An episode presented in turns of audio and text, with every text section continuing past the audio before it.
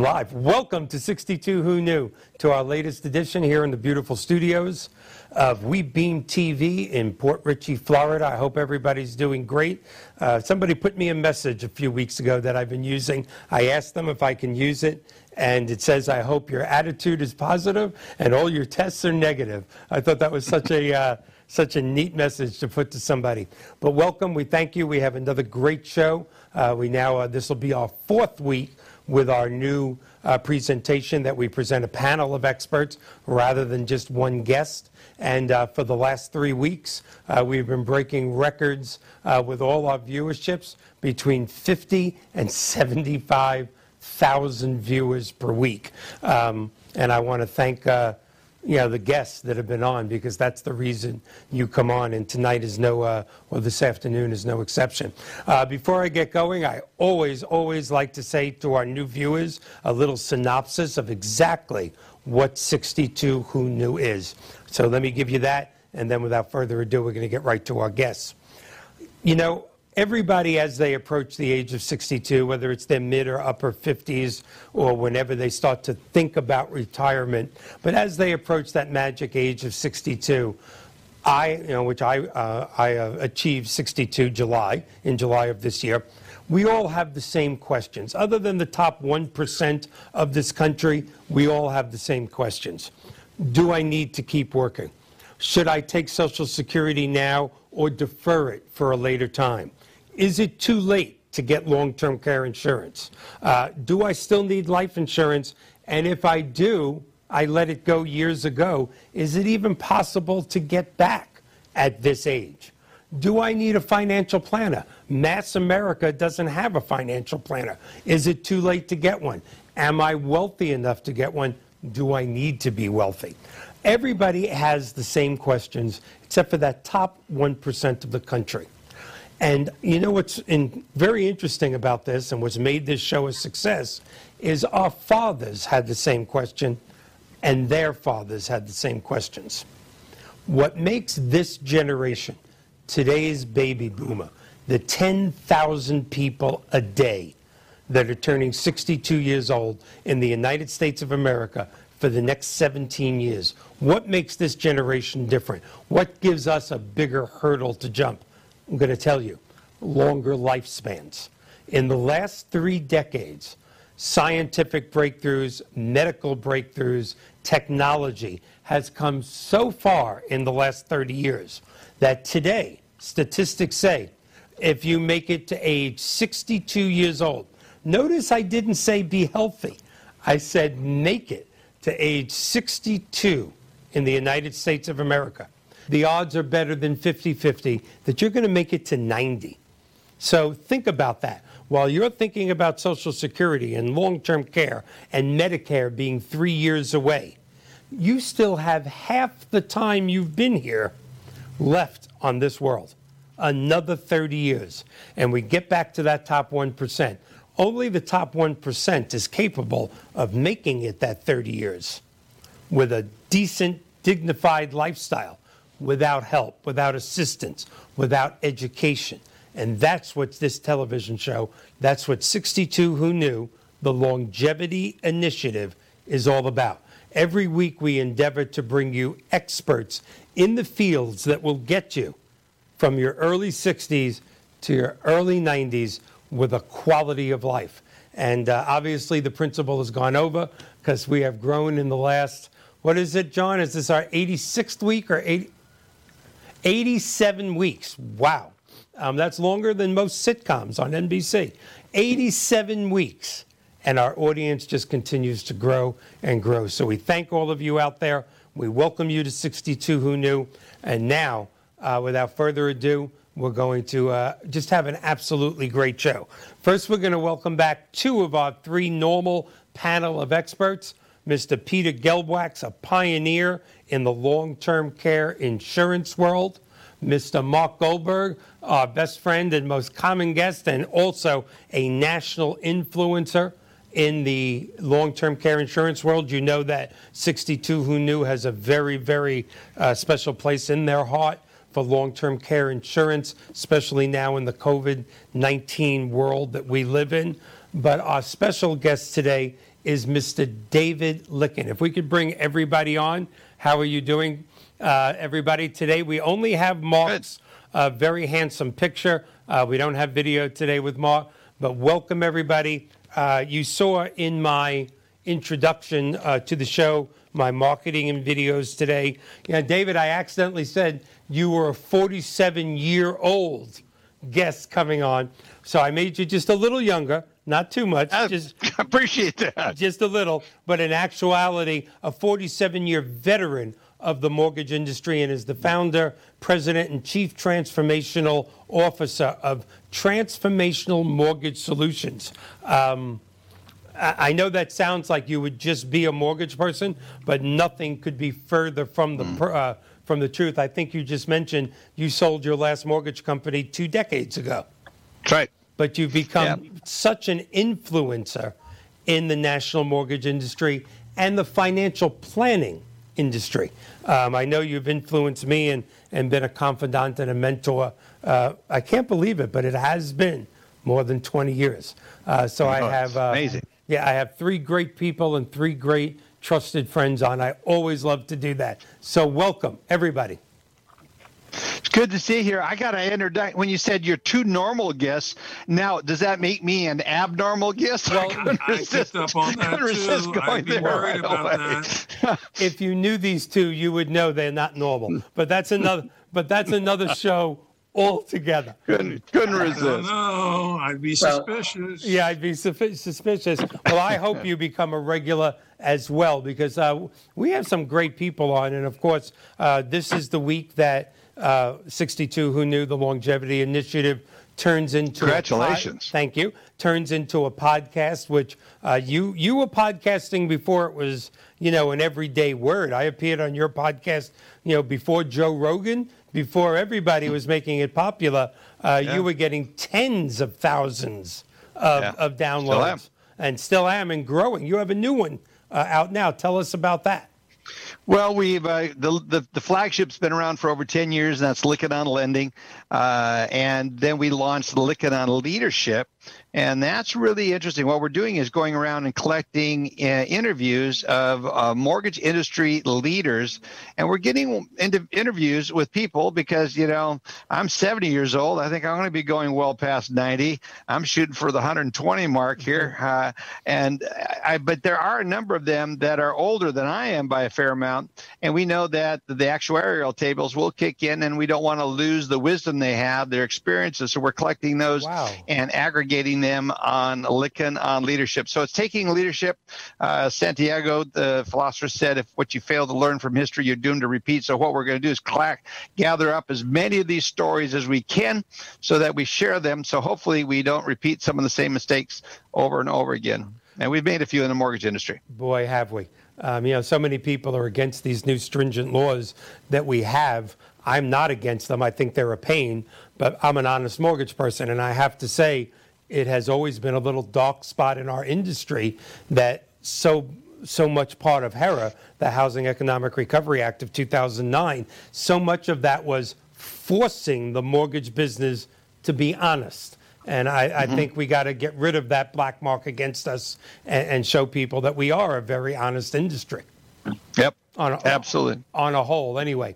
So uh, we're going to cover two topics today. And uh, the first topic I'd like to ask you about is I use a blue ocean strategy uh, that actually was introduced to me by Mr. Peter Gelbwaks years ago when he gave me the book and said, Here, read this. And he's never done that, and he hasn't done it since. But he said, Here, read this. So I did. And part of my blue ocean strategy, in addition to joining reverse mortgages with the long term care world, which we'll discuss on the second part of the show, is I've always wondered why financial planners don't enter the mortgage industry, don't get that license, and when their client calls and says, I'm buying another million dollar house or a half a million dollar house, or my son or daughter is buying their first time house, why they go, okay, let me refer you to someone rather than going, wow, this is their biggest asset albeit probably their biggest liability in many cases,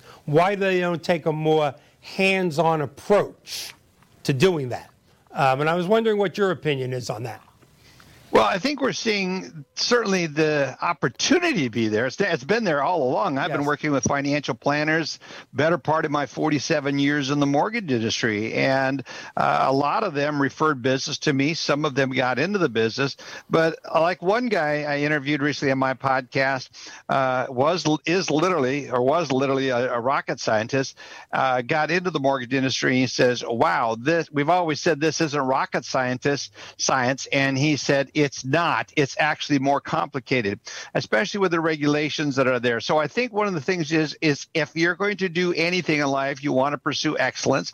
You need to make a decision. Am I going to make this um, very complicated transaction? Shouldn't be complicated, but we have a tendency as human beings to overcomplicate things. Yeah.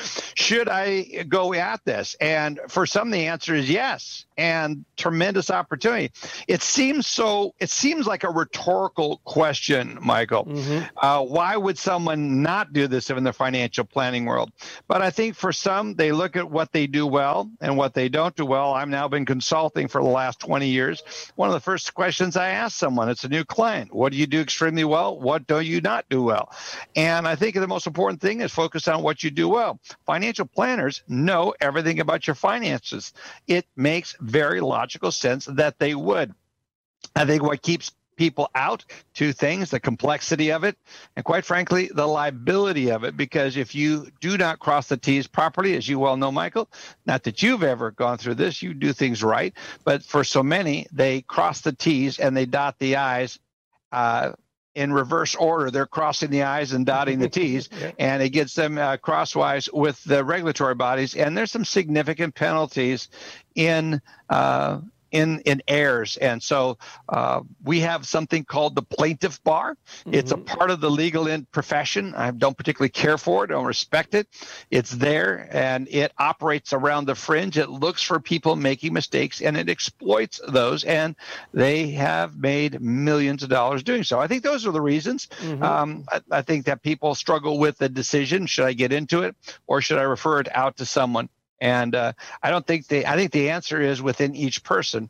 Uh, but certainly, we're seeing a trend where more and more financial planners are interested mm-hmm. in getting in and doing it and providing these services. Right, Peter. I'd like to get your opinion. Do you think it's the same for you know? I've always said the insurance agent, specifically the long-term care insurance agent. You know, their Rolodex is filled with homeowners, um, and I've always thought again uh, that the insurance agent, you know, when a family has a problem, they don't get up and go, oh my God, I need to call my financial planner. Um, some families do. Most families, whether it's my son had an accident with the car, my daughter just got her driver's license, I just got another grandchild, I need to get more life insurance. Almost every problem that I, not problem, but change in my life I've had to call my favorite insurance man, not, not my mortgage man, my favorite insurance man, and go, okay, uh, I need some help with this. Uh, Mark and Peter, Peter, you first. Um, age before beauty, Mark. Um, Thank you. Yeah, you're very welcome. Uh, do you think the, the reasons that David just described, uh, regulation and a little fear of risk there are stopping insurance people as well? Okay, so let me back up. First of all, hello, David. Welcome to the show. Um, second here, of all, so Mike introduced me as a pioneer in the business, and you know how to define pioneers, as are the guys with the arrows in their backs. yes. So um, don't feel bad about being in the abnormal versus the normal group. um, third, uh, I would like to address because I, like David, have had a, a, very interesting relationship with financial planners over the last 40 years of, of being in the insurance business because most of my business in the insurance side has come from financial planning referrals. And I think to answer the question in reference to uh, the, the possible reasons why a financial planner would not enter into the space, so to speak, of either insurance or, in particular, reverse mortgages, one, a lot of them in the past would see it as a potential conflict of interest. Two, what David said is there's a certain amount of risk involved, and they do not like to take risk, particularly since there's virtually no reward for most of them, particularly the ones that are fee only planners. Uh, so they're resistant to giving a referral um, or getting involved directly, even just giving a referral to them mm-hmm. could be considered somewhat risky when they don't want to go down that path. Three, I, I believe very much so that most financial planners view themselves as part of a team.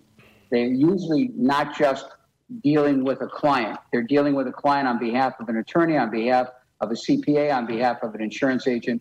So they're used to referring to people that have more of an expertise in, in a particular field than they do. And they like to be the best at who they are and not necessarily spread out. And then the last reason, in my mind, would be that it, there's been controversy in, in both long term care and, in particular, in, in reverse mortgage, and a lot of confusion in the marketplace as to what you can do, can't do, what you shouldn't do, what you should do. So I think, you know, they're, they're step back from that. Now, with all of that being said, I do think there are good opportunities. There's good reason to, for them to be looking more um, holistically at this and saying, wait, this does seem to make sense in some cases. Um, and depending, again, I'll refer back to what David said. Um, it's all about who it is. Yeah. It's not. Are they comfortable with that individual, with that company that they might be either uh, going into business with, or becoming licensed with, or just referring to? So. I, you know, I may have covered too much there. And, That's okay. No, no, Mark. I don't see anybody, so I, there you are. Okay. There you go. Mark, Mark, do you have anything you can add? Hello, David. Nice to make your acquaintance. Um, nice to meet you, Mark. Yeah, I appreciate you meeting it.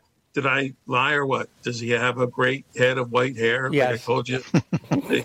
See, we were arguing about the healthy yeah. heads of white hair. In order for me to even have a head of hair, I had to send in this picture from high school. You see that? And, yeah, and so, That's so, so, funny.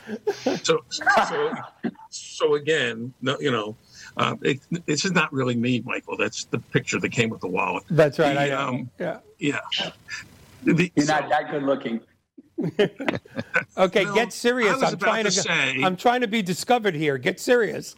I was I'm about to say that your generosity was only exceeded by your good looks, but now I don't think I'm going to say it. So, now, um, my concern is something you brought up, and that is that there, if you fail to do some of these things, whether they, you, especially the financial planners, they do open themselves up to some exposure. Yes. For and and again, state, uh, Peter can talk to this. We both know of lawsuits that have taken place where a financial planner fails to offer an opportunity, and their family later on comes to learn about that mm-hmm. and brings an action because they didn't try to, to protect them with this product they had in their portfolio. Yes. And so, why more financial planners aren't seizing on the moment, I'm not sure, though I think it has a lot to do with that complexity yes. that, that you brought up. The second part of that is that uh, Peter touched on this too. I have a nice stable of, of uh, financial planners who use me as their long term care specialist. They don't want to bother to learn all the details, so they say we have a long-term care specialist on staff. I'm not understaffed, but they, right. that's what, how they refer to me. Right. And and I and I handle those issues because they don't want to deal with the declines. They don't want to deal with the changes in underwriting. They don't mm-hmm. want to deal with all the other things you need to know to be a really good long-term care solution specialist. So, uh, it, it, it, you would think that at the very least, if they didn't want to pursue it because of the complexities, they would find a way to partner with someone exactly. who does specialize in that space. Well, and also I want to bring up something because, of course, anytime I'm in a conversation or on a camera, um, the conversation you know gravitates to reverse mortgages.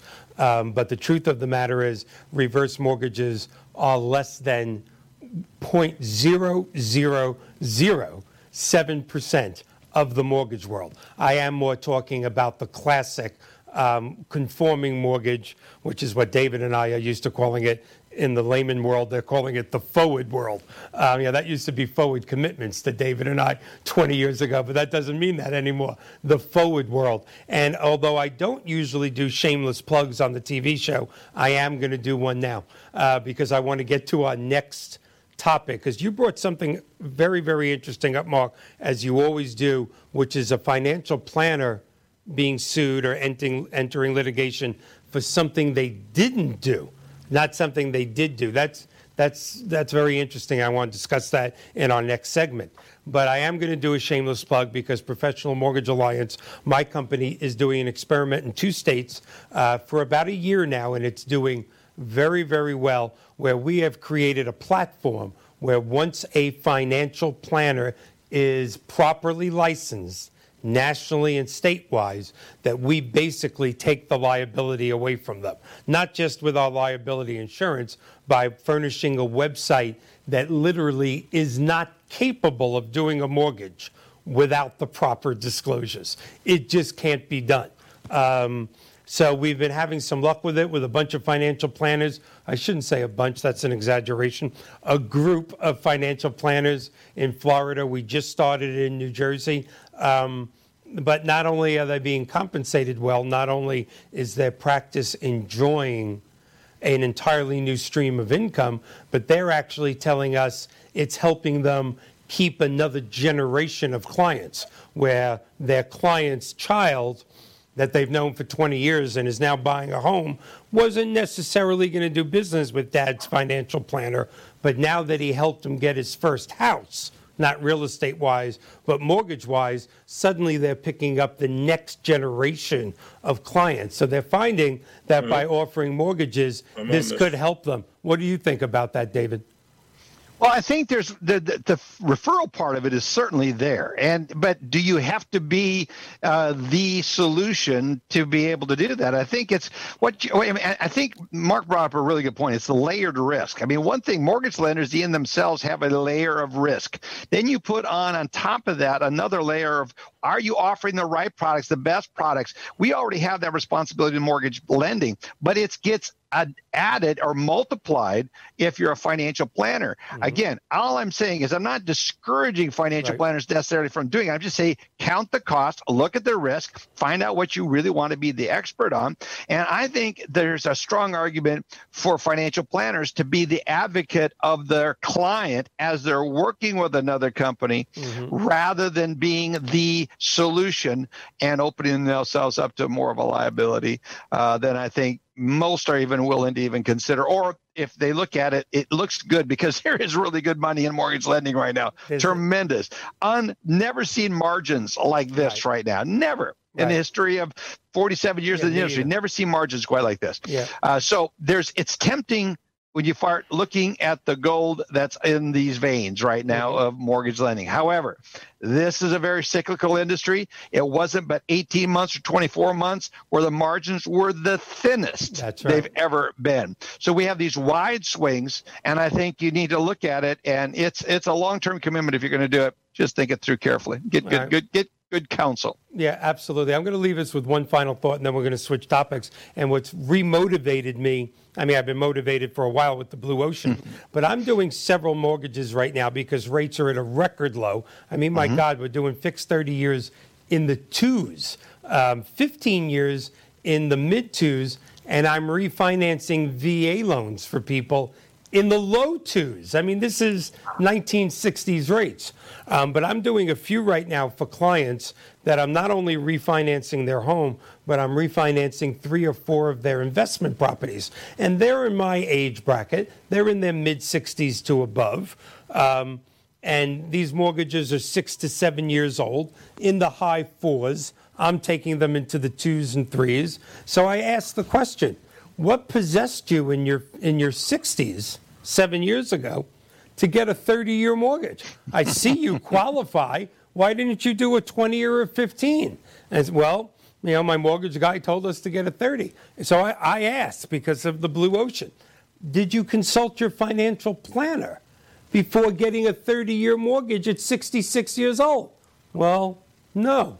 And that's what keeps me in, I think, and again, no insult to my brothers and sisters in the mortgage world, none at all. I think a financial planner that has a fiduciary responsibility to do what's right may make some better suggestions. But I'll leave us at that. Um, and uh, I want to go to this next topic because it's our favorite topic. Um, I don't want it to be the only topic, but it has become our favorite, and that is the fact that there is a long term care uh, crisis in this country that has been for two decades. There's no way to get around it. People don't talk about it. It's not as glitzy as all the Wall Street and political uh, conflicts. Um, but COVID 19, sometimes it takes a tragedy, you know, to, to bring that out.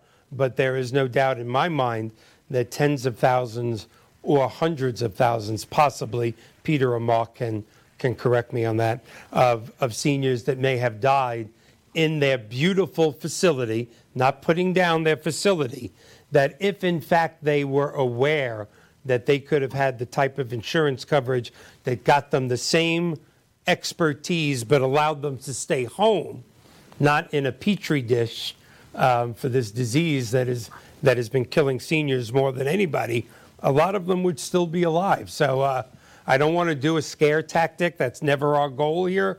But I think uh, it's time that all the, the, the network newses and the cable news networks that we were discussing before we went on air, they never talk about the long-term care crisis. And, and it's not just the poor people, you know, living on the wrong side of the tracks. It's the person with the $500,000 house that's free and clear with a Mercedes in the driveway, but they are one or two medical fiascos, possibly away from financial ruin. And right. they should have long term care insurance. So, um, yet we can't really get the financial planning world to really adopt that. I know Mark has people that send them, I know Peter has, but Mark and Peter are not the rule. They never are. They're exception to the rule. Most financial planners that I know, and when I speak at financial planning, um, you know, uh, trade shows, they're very hesitant to bring that up. And I, and I wonder why, because they still are. And I'll, I'll go to um, you first, David. Well, I, I, think you raise up a really good point. I mean, at 70 years old, I look at what uh, is available to us. Uh, first of all, I keep going to this. I challenge many people that enter retirement. I've tried retirement. It's one of the few things I've failed at in my life. I just can't seem to uh, successfully retire. I get bored, or uh, maybe it's my wife encourages me to go do something, and and I enjoy what I do. And I, I think when I think the other thing is is what is the blessing of getting older? Experience experience. Mm-hmm. And as all the years of experience all of us have gained, why not give that back? And I think you, you'll look at what will give you longer life and whatever life you have, a more fulfilling life is when you're giving back. So I've been in the mortgage industry for 47 years. I've been consulting for the past 20 years. This is one of the most rewarding things I've ever done. And to be able to get on and help inspire the next generation and quite frankly, help them avoid some of the mistakes I made and mistakes that others made is, is so rewarding. And uh, I'm an advocate for the mortgage industry because you know it's uh, it's one of the most significant investments anyone makes is their mortgage or their home, and most need a mortgage. So but uh, going back to the, the the, health insurance, the long term care. I mean, this is a real issue that we are facing in our country. And uh, one thing I think I look at is there's a way to get the insurance. The other thing is how to stay healthy. So my suggestion is consider finding a way to use all your years of experience and give back. You may find that there's some health benefits that come with that uh, as a result. All right. And talking about people that have a hard time retiring, uh, Peter, I know. Okay. also, the yeah, only I don't, I don't, I don't know how to define or spell that word even, but I, I do have to quickly refer you to three stories that I'm dealing with, three individuals right now this week that to tie this all together. One, he's a fee-based financial planner in South Florida, 40 years old, called me yesterday about a 55-year-old client of his that dropped dead in, in front of his wife in uh, in his office with no pre-existing conditions, and he felt so terrible. Forget about what Mark, not forget, but let's just set aside the possible possible liability, potential liability, or the lack of, uh, of, of doing the right thing for this client. He had no life insurance, and my financial planner, client, and friend was feeling so terrible that he wasn't aggressive or assertive enough to get this man to purchase life insurance, and now he's dealing with the mess that's number one. Number two, I have a very close friend of 35 years that's sitting in Cedars of Lebanon Hospital right now over in LA who had an ankle infection that, that then developed into a kidney infection and a spine infection and would not go to the rehab that they wanted him to go to. And now he's going to come home with a 24 7 aid and was also saying to me in the same breath, not only do I not want to go to the rehab center for multiple reasons, but I don't have any long term care insurance. And I, I was never able myself to get this man of 30 year friendship into buying long term care insurance. And, you know, I don't have a response to that, like I told you so, or, or, you know, you should have known better. I mean, I, you know, it's like, what do you say to somebody like that? Right. And, and then the third one is this is like a crazy week for me. Um, is a very close friend also of 40 years who's 73 and is having a brain aneurysm uh, surgery today that was she was out walking and then all of a sudden didn't feel well and and uh, one thing led to the other and and she's in surgery as we speak and who knows what the end result of that is. So without proper preparation you know it's it's more than preparing for it. It's it's recognizing uh, that you even have the possible problem number one agreeing that you know there, there's, there's a higher chance than you may be uh, thinking that there is and then doing the research, doing the homework, because we have a problem. And again, I heard you say it, and we don't want to be too salesy sounding. Right. We want to be more on the advising side of this when we when we do these kind of shows.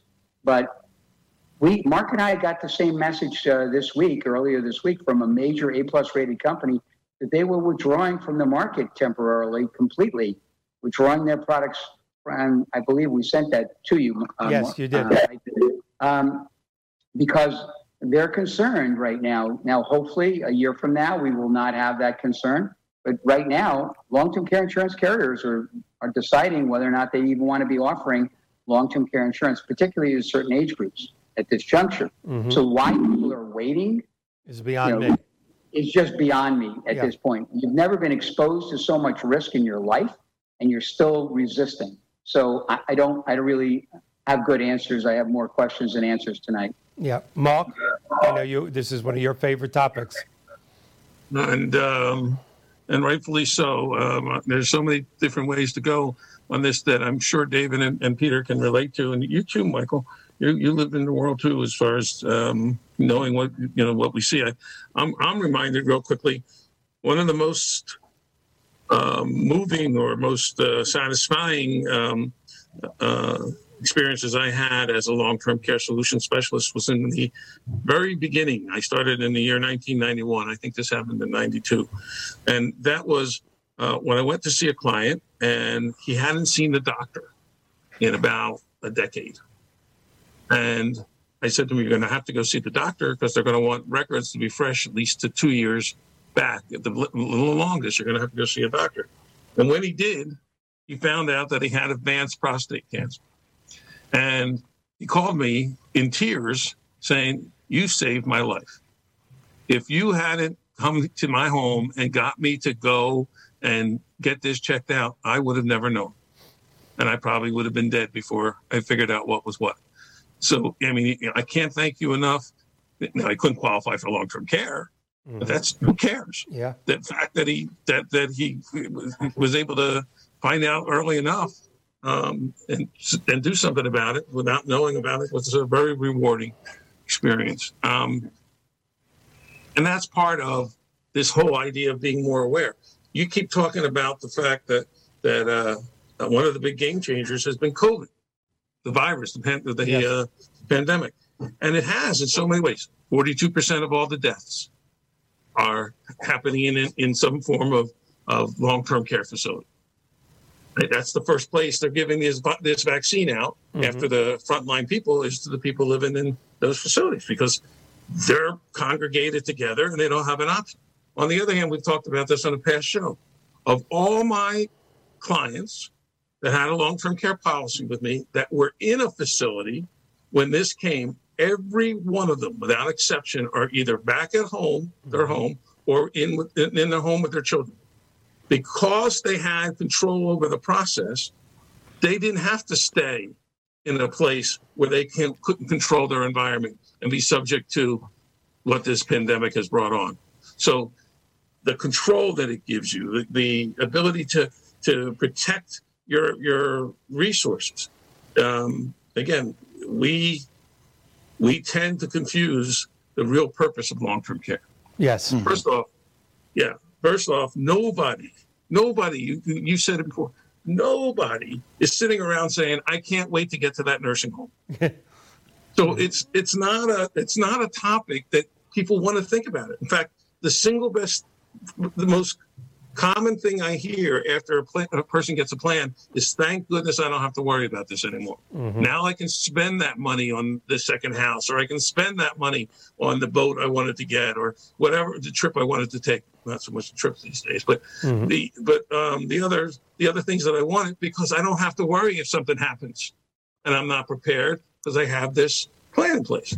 So the the, uh, the good that the product achieves goes way beyond just paying for someone's care, and um, and it's important that we we continue to get that message out. COVID has actually put the spotlight on it. Yeah, and we, we, Mike, let me just jump in and not that he didn't do a great job; he always does a great job. But I want to just clarify a basic item here, um, and that is people do not ever have to go into a nursing home, a rehab center, uh, an assisted living facility in order to utilize the benefits from long-term care insurance. And we got to make sure that they understand that. It's, mm-hmm. it's a plan that gives you the independence, it gives you the opportunity to, to get care at home or in someone else's home, you never, or in any other area other than a, a nursing home or assisted living. You never have to utilize that part of the, of the program in order to be able to get benefits from long-term care insurance. So I just want to make sure everyone understands that. It is always it's always amazing to me as a novice, a non-insurance person that learns this knowledge from you guys and, and Bill Comfort and, and people like that, that when I bring it up to a friend, you, you know, you're in your 50s, you're younger than me, go get it now while it's cheap. They, so many people still come back with, I, I don't need nursing home coverage. And I go, no, no. It, I, I, learned this from Ma. It's not nursing home coverage. It's anti-nursing home right. coverage. And exactly. it's amazing that false uh, narrative that's still out there, and it's the year 2020. Yeah.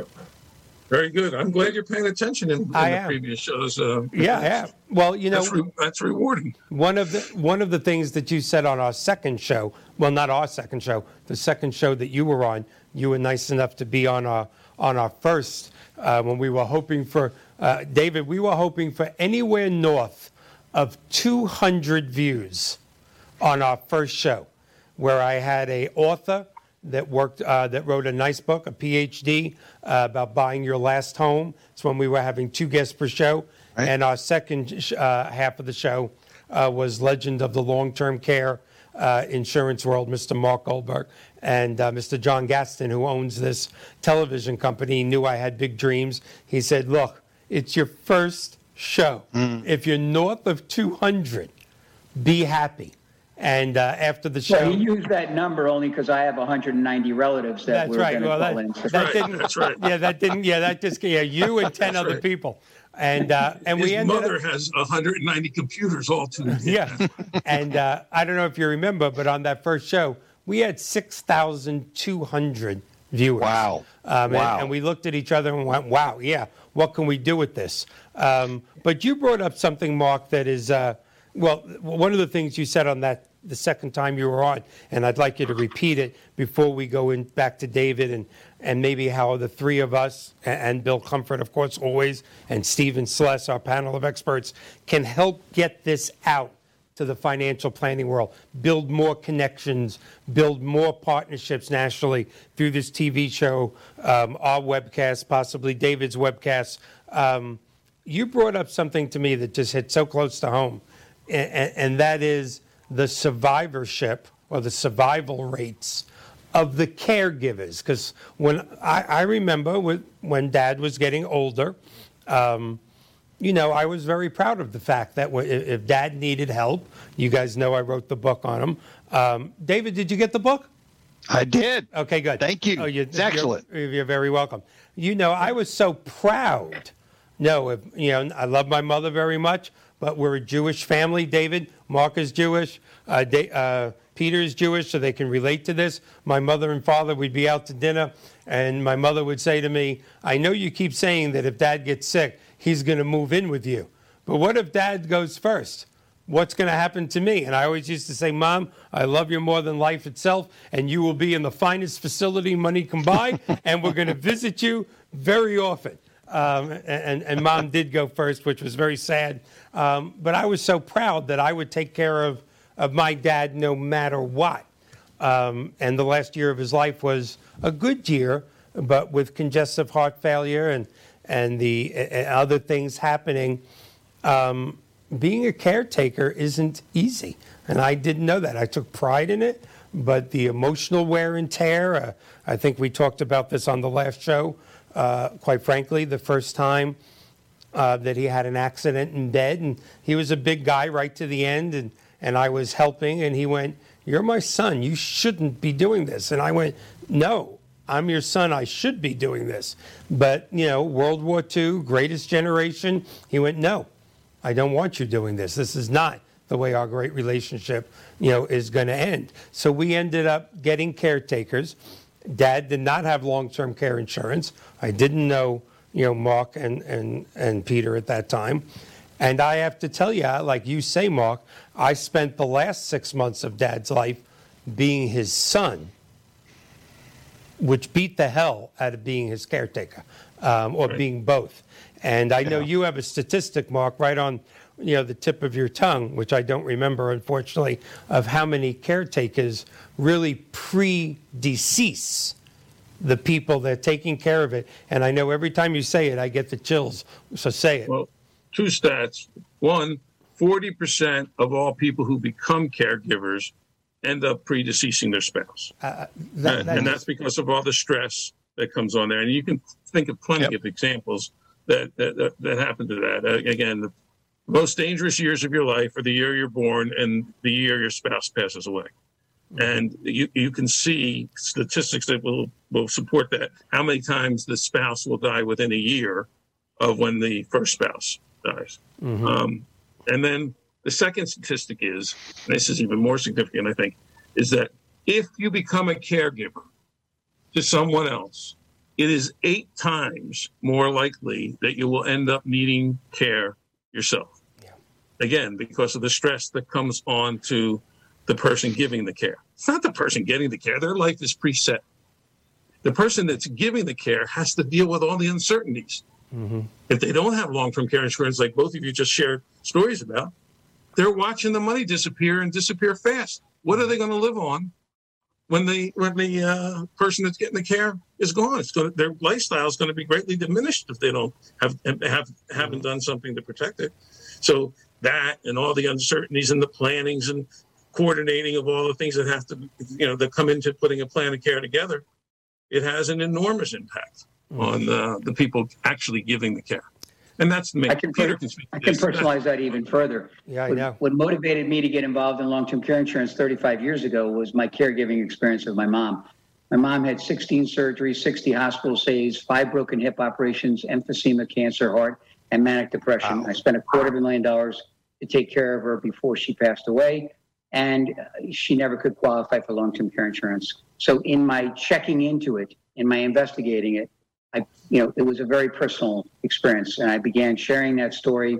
That, I, as you know well, uh, Mike and Mark, the Gelbwaks family long-term care dilemma will it be your family story across America for many, many years, writing also many articles and books about the personal experience going through the financial, the, the physical, the emotional devastation that takes place. And at least you can do is avoid the financial part by planning for that one, um, if nothing else. So you know, it wasn't a business decision on my part. It right. was a decision personal experience. Same thing with me. And David, you know, um, and I know you're great at this message, but I think you're the best person on the show that has been able to get their message out. I mean, um, I speak mm-hmm. nationally. Mm-hmm. You know that on reverse mortgages. Uh, Mark and Peter has been speaking nationally t- twice as long as me, um, maybe longer. You know, on what we do but you actually made the conversion from mortgage person um, to national podcaster and getting a specific message out.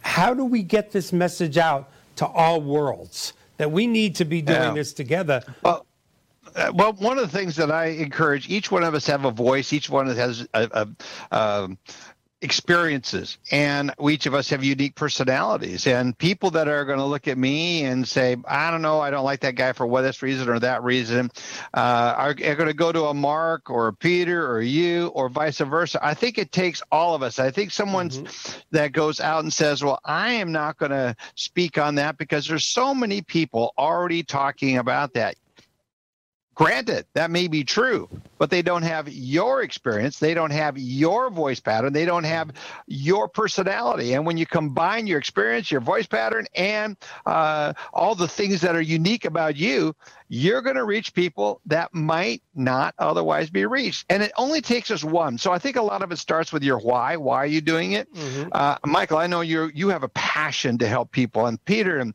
and Mark, I'm just getting to meet you here very clear uh, when you hear the story, especially Peter, you talking about your mom, why you started selling this. Um, long-term health care insurance. I mean, uh, I remember being presented it when I was very, very young. I go, ah, that's forever. That's a long ways out. I won't worry about that. Um, but then that day happens real quickly. And i think it's so important it's probably one of the most important things that we prepare for is the end of life. And we're so busy living life that we don't prepare it well. So get a good why get out there to explain why. Again it comes back to whether you're advising people as i do in a business with my business experience now or it's just going out and making a difference in people's lives. Whatever your motivation is you'll never be disappointed by going out and trying to share some message whether you're trying to profit from it if you're trying to get famous go do something else. You could do something stupid on YouTube and get yeah. a million likes overnight, and or you could do something um, positive to help people life. So I want to applaud uh, Mark and Peter and you, Michael, for what you're doing with this program to get the message out, and the fact that you had six thousand views when they said you'd be thrilled if you get 200 is speaking to the uh, to the audience and the demographics that are out there. There's a lot of people looking for solutions. Go bring what your solution is is what I'd recommend to anybody listening to this. Right. Maybe he won't say it to you, but he's exceeding 100,000 viewers now. Yeah. We're, oh, wow. We're wow. approaching 100,000 now. Yep. Um, question I, I, was going to ask before. Especially but, when Peter and I are on. Well, of course. Yeah, yeah. of course. We'll go into millions soon. I, I need to ask, just out of curiosity, because I am aware of a what I consider a financial genius um, who is also a rocket scientist who was the man you were referring to? Oh, it was uh, Mr. Showalter of uh, Candor, an older gentleman who was a rocket scientist. He now has a technology solution that helps uh, in the underwriting of mortgage loans. So I just, uh, I just really admire really smart people who who once they get done with their main career, go out and find and apply their skills, their brilliance to another career. So very exciting. Yeah, that it was. you see that? I, uh, I'd love to get an introduction. He's not the uh, the rocket scientist that um, that I, that I was sitting next to at a at a meeting once, and he really was a rocket scientist. And we were talking, and um, he actually was giving an example of why he thinks the public, and he's a down to earth guy a little five foot two Jewish man, um, down to earth. I mean, but he's got so many master's degrees, it's ridiculous. And he's he's kind of uncharacteristically said, you can't trust the public with this long term care message because that's what we were talking about. In, and it was called the Heckam Task Force, which yeah. is still very, very big. Uh, the head of it is Shirley Giordano, one of the finest voices in our industry. Um, and so everybody said, Well, why do you say that? He says, I'm going to give you an example of how ignorant the public is or how ignorant mankind is. And I went, Okay, everybody went, Go ahead. He went, Okay. They invented the wheel about 5,000 years ago. Okay. they invented luggage about 500 years ago. Yeah. It was 1986 before there was a patent done to put wheels on the luggage. For 5,000 years, funny. we, I remember him going, we slept it through the airport, through the bus station, to the horse car. 1986, somebody went, why don't we put a wheel on that big box? We walked on the moon, so David, funny. before we learned to put That's wheels right. on, on suitcases. Yeah. So and I always yeah. remembered that. Um, and Peter, Peter G. Yes. Yeah. You, you said you said to me underwriting a reverse mortgage isn't rocket science. I think we just heard that obviously it's what rocket science scientists are doing in their yeah, spare time. He's that's right. So it must be rocket science. I don't know. Well, that's, that's, not Rocket Mortgage, is it? No. No, okay. no, no, no, not Rocket Mortgage. No, Professional Mortgage Alliance. well, you know, one of the advantages, and again, we spoke about this before we were on the air, you know, of all the new regulations that came out of the Great Recession between 2008, 2013. Some people say it ended 2012. Um, and I hate to say this, but I got to say it, it weeded out. I'd have to say 99%, I don't know if you agree with that, David, um, of the bad seeds of my mortgage world. Um, because right now, not just my website, but every major uh, mortgage uh, processing program, underwriting program, will literally not allow you to go to the next screen unless you do the right thing on the previous screen. Um, so it has become so highly technological. I mean, a lot of people forget that the mortgage industry was actually the first industry. David knows this better than anyone because he did so much work with the ex legendary Countrywide. But when Countrywide came out with their artificial intelligence to underwrite a loan, that was the first artificial intelligence uh, in the financial world. And of course, it then grew into uh, Fannie's, Fannie Mae's desktop underwriting and Freddie Mac's loan prospector. But now we enter tax returns, W 2s, and paycheck stubs into a program, and 90% of our mortgages are approved with no human interaction. There's some down. Hey Mike, Go ahead. I'd love, love you to spend the, you and, and Dave to spend the last five minutes on pulling out your crystal ball and telling our audience where you see the, the mortgage forward and reverse mortgage going over, let's say, not too far out, maybe a year or two over the next year or two. I'd love to hear that. I'm oh, sure our audience will be. I'm acquiescing to David.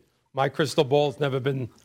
My crystal ball is like a crystal marble. I'm acquiescing to David. I'll talk well, about reverse. I think we are right now at a very pivotal point in our election or in our country. This election is going to determine a lot if we have uh, President Biden in there, or President Biden, we're going to see a lot more regulatory world. We're going to see more of Fannie Mae and Freddie Mac most likely staying inside of the federal government. They make a lot of money. If we see uh, four more years of President Trump, then we're going to see the uh, GSEs, Fannie Mae and Freddie Mac specifically spun out. We're going to see a lot more innovation when it comes to the loan products and loan uh, programs that are out there because the private enterprise has proven over and over again to be more innovative than the the uh, public sector within the federal government uh, specifically. So I believe that it's going to be we're at a really interesting point. Either way, automation is coming in and more and more michael talked about desktop underwriter i had one of the first loan origination systems uh, was created in my garage uh, so and it went public and did real well. So we've seen that it, but you know, automation in the mortgage industry has moved at the side at the speed of a glacier. It's just been mm-hmm. so slow in coming.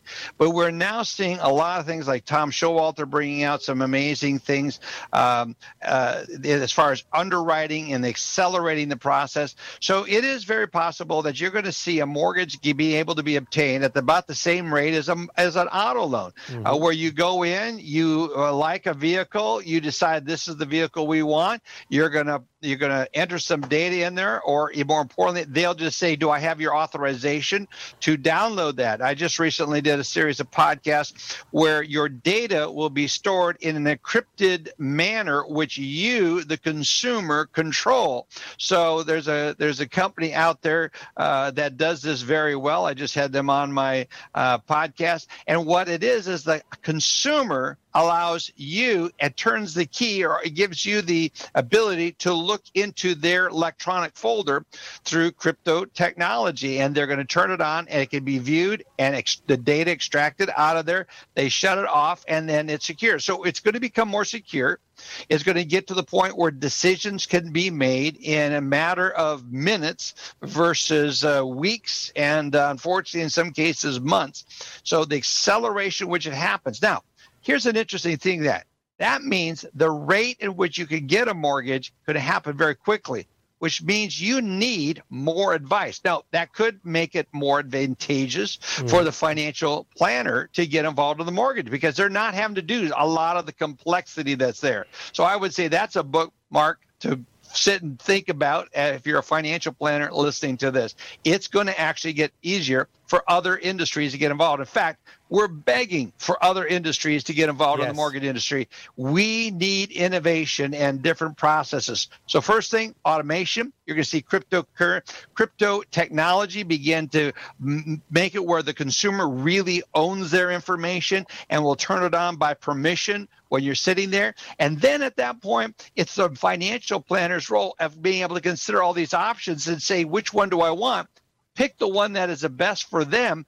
And if it happens at that rate, you are going to need a third party who's thought through all these options. A mortgage lender says, I've got these products, these are the right for me. And uh, what was it? Henry Ford says, hey, you can have any car you want and, and any color you want. Or you can have a car any color you want so long as it's black. That's because you sell black cars. Mortgage lenders, and we're going to see, I believe it is distinctly possible, we're going to see a lot of innovation come into the loan products because it's a very distinctly possible that we're going to see new innovation with Fannie Mae and Freddie Mac being spun out of the federal government. And therefore, the complexity of the loan programs is going to increase. Therefore, even more so that you have a financial planner in there working with you. My youngest daughter, 23 years old, just got married. She and her husband already have a financial planner. They're out buying their first home. And guess who they went to? Not dad for advice.